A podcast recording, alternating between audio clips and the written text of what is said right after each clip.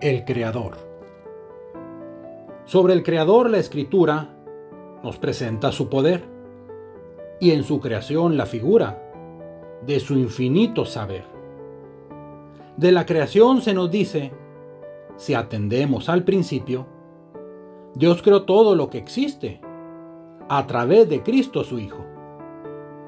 Y en la semana primera, orden hubo en la creación. Primer día luz sombra era, segundo cielos creó. Tercer día hizo mar y tierra, también las plantas creó. Y en el cuarto las lumbreras, sol, luna y astros fijó. En el quinto las criaturas que pululan en el mar, también las aves que surcan el cielo con su volar. Y en el sexto, en la tierra, los animales que hay, coronando su obra entera con el hombre a este crear.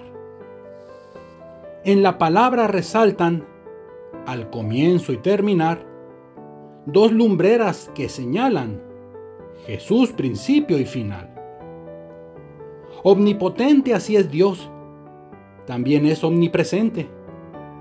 Omnisciente es el Señor, quien crea todo lo existente.